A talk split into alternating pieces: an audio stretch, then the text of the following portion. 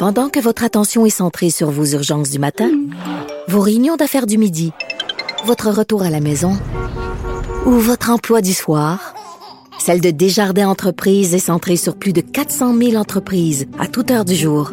Grâce à notre connaissance des secteurs d'activité et à notre accompagnement spécialisé, nous aidons les entrepreneurs à relever chaque défi pour qu'ils puissent rester centrés sur ce qui compte, le développement de leur entreprise. Radio.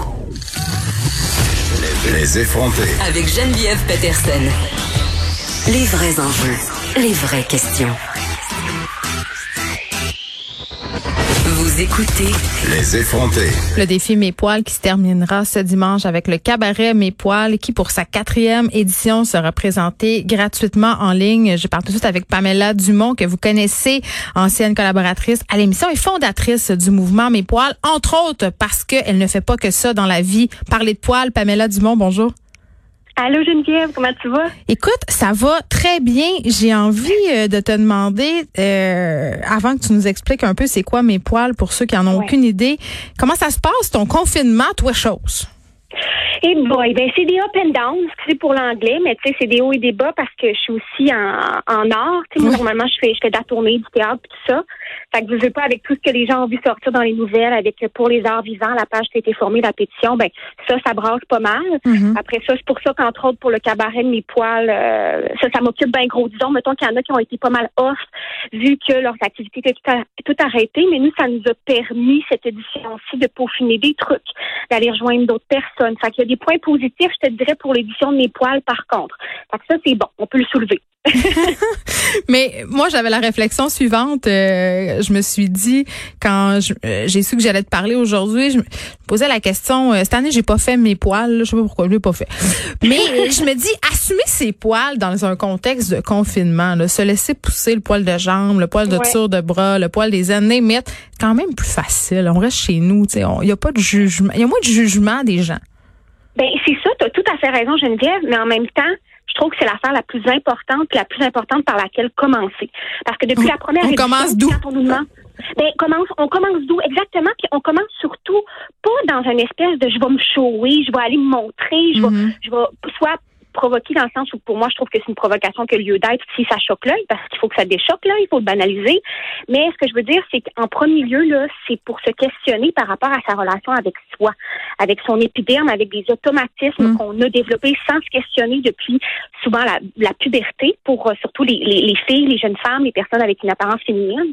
Fait que le faire en confinement, ça apporte oui une, une- un passage qui est plus bienveillant, une facilité, puis tant Mm. mieux parce qu'il y en a plein qui s'y bloquaient juste à l'idée de devoir aller travailler puis Oui, puis poils, ça me tente pas. Pamela, euh, on en a déjà discuté toutes les deux. Il y a des poils qui sont plus faciles à assumer que d'autres. Ouais. Par exemple, pour moi, qui est pas très poilu, euh, ça serait mentir que de dire que je m'entretiens l'aisselle régulièrement. Là, si je me, si je m'épile le tour de bras quatre fois par année, c'est beau, mais ça n'a pas grands impacts. C'est-à-dire que j'ai pas une motte en dessous des bras. Donc, c'est facile pour moi de dire, ah, euh, j'assume ma pilosité euh, au niveau de l'aisselle. Par contre, je suis pas sûre si je serais game d'aller à la piscine municipale avec le poil de jambe long de deux pouces puis les aines pas faites. Il y a ça aussi là, il y, a différentes catégories de poils. Oui, oui, on n'est vraiment pas égal, comme tu le dis, face à la pilosité, parce que vu que c'est pas encore accepté dans les cas de la féminité, mettons, ben pour une fille qui en a une femme, une, une personne d'apparence féminine qui en a beaucoup, ou sur une peau pâle mais très foncée, le poil, ou même qui, a- qui en a à des zones où on n'est pas habitué, on parle très peu des poils faciaux, euh, de torse, tout ça, que les femmes, on a tout, ce que je dis tout le temps, puis qui est important là, à revenir au fait, c'est que on a tout un potentiel pilaire, hommes et femmes, personnes non binaires, qui est égal. On a des millions de poils sur le corps, puis sauf ses paupières, ses dernières phalanges, sous les pieds puis dans les mains, on peut pas en développer. Mais sinon, ça va dépendre de nos hormones, de l'hérédité, de nos débalancements hormonaux. Fait on peut tous en développer partout sur le corps. Fait que de straciser, de stigmatiser des gens, c'est ça qu'on veut questionner. C'est Mais- comment ça se fait qu'on le fait, puis qu'on on se demande pas pourquoi on, peut se permettre de faire ça, comme par rapport au gros, qu'on n'est pas supposé de pointer ça du doigt, parce que c'est de la grossophobie. Fait c'est, c'est de réaliser ça par rapport à la pilosité, que c'est, ça n'a pas de bon sens. Ben, Je trouve ça. ça intéressant. Puis tu m'ouvres une porte, puis je vais la prendre. Euh, J'ai vu des critiques par rapport au mouvement Mes poils circuler sur les médias sociaux. Euh, puis ces critiques-là émanent majoritairement euh, des suites d'une vidéo que Catherine Dorion, euh, députée pour Québec solidaire, a publié en appui à mes poils. On la voit dans sa chemise rose avec euh, des jambes pas faites.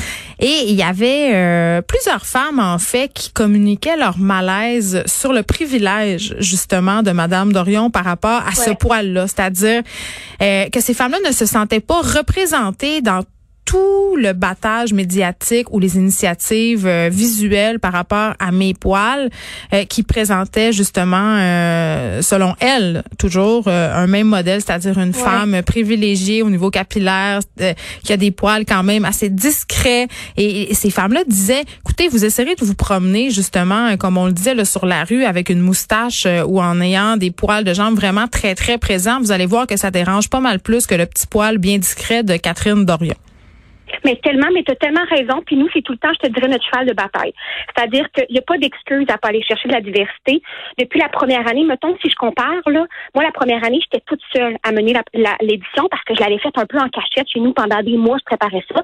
J'ai sorti ça, qu'est-ce que ça donnait la première année? Vu que j'étais la seule espèce de, euh, pas effigie, mais de figure qu'on voyait en parler au début, ben j'attirais juste des petites filles qui me ressemblaient, blanches et minces et plus privilégiées. Mais là, ce qui a été important dans l'équipe, c'est d'aller chercher des gens qui euh, connaissaient, par exemple, des, personnes qui avaient des silhouettes qui étaient grosses, des personnes qui étaient racisées. Fait que tu les entends, ces, cri- ces critiques-là, euh, Pamela. mais là. tellement, mais tellement parce que, par exemple, je pourrais dire, puis moi, c'est l'affaire que je trouve qui est le plus important quand on mène une action de sensibilisation et d'ouverture à l'autre, de recevoir ces critiques-là.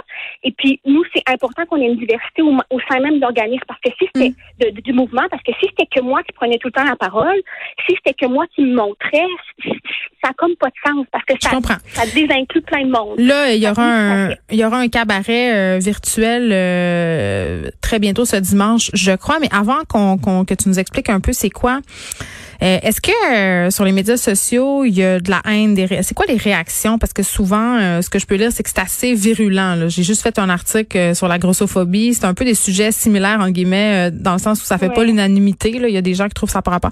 Ça suscite beaucoup de hargne. C'est très très cru là les commentaires. Est-ce que vous vous essuyez ça? Oui, mais après ça, je te dirais, on a la chance de voir que nous, on a vu, je sais pas si je peux dire amélioration entre guillemets, Ouais. mais c'est-à-dire que oui, je trouve qu'il y a beaucoup de gens même qui nous ont écrit qui participaient pas. La première, deuxième, troisième année, là, c'est la quatrième, comme tu as dit, et qui, là, le font, et on s'en doutait pas qu'ils le faisaient. Là, je parle surtout des, des femmes, mais même au niveau des hommes qui nous, qui nous communiquent leur appui par courriel. Euh, on en a vraiment beaucoup plus. Après ça, des réactions virulentes, il y en a, il y en a encore. Il y en aura toujours. Il y en aura toujours. C'est mais mais oui. C'est c'est poche, puis c'est surtout, mettons, sur d'autres médias. Fait qu'on les essuie pas tant sur notre page à nous, qu'on garde public, justement pour que tout le monde ait accès à l'information, puis aux photos, puis aux visuels, puis qu'ils puissent s'habituer. Mais je te dirais, quand un média euh, un peu plus mainstream va, va, va commencer à en parler, ben là, ça rejoint d'autres clientèles, d'autres communautés.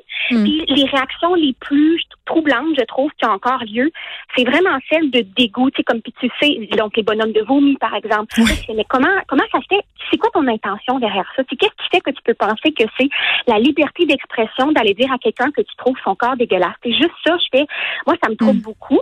Puis Safia Nolan, on l'a vu, elle a posté un des messages privés qu'elle a reçus qui était carrément une menace de mort. Là, tu sais. J'espère que tu vas attraper la COVID. Ouais, que bon. ça, ça va être bien fait pour toi. Ben écoute, on essuie, on essuie le même genre de critique euh, quand on se prononce euh, contre la grossophobie. Rassure-toi ou euh, appeure-toi.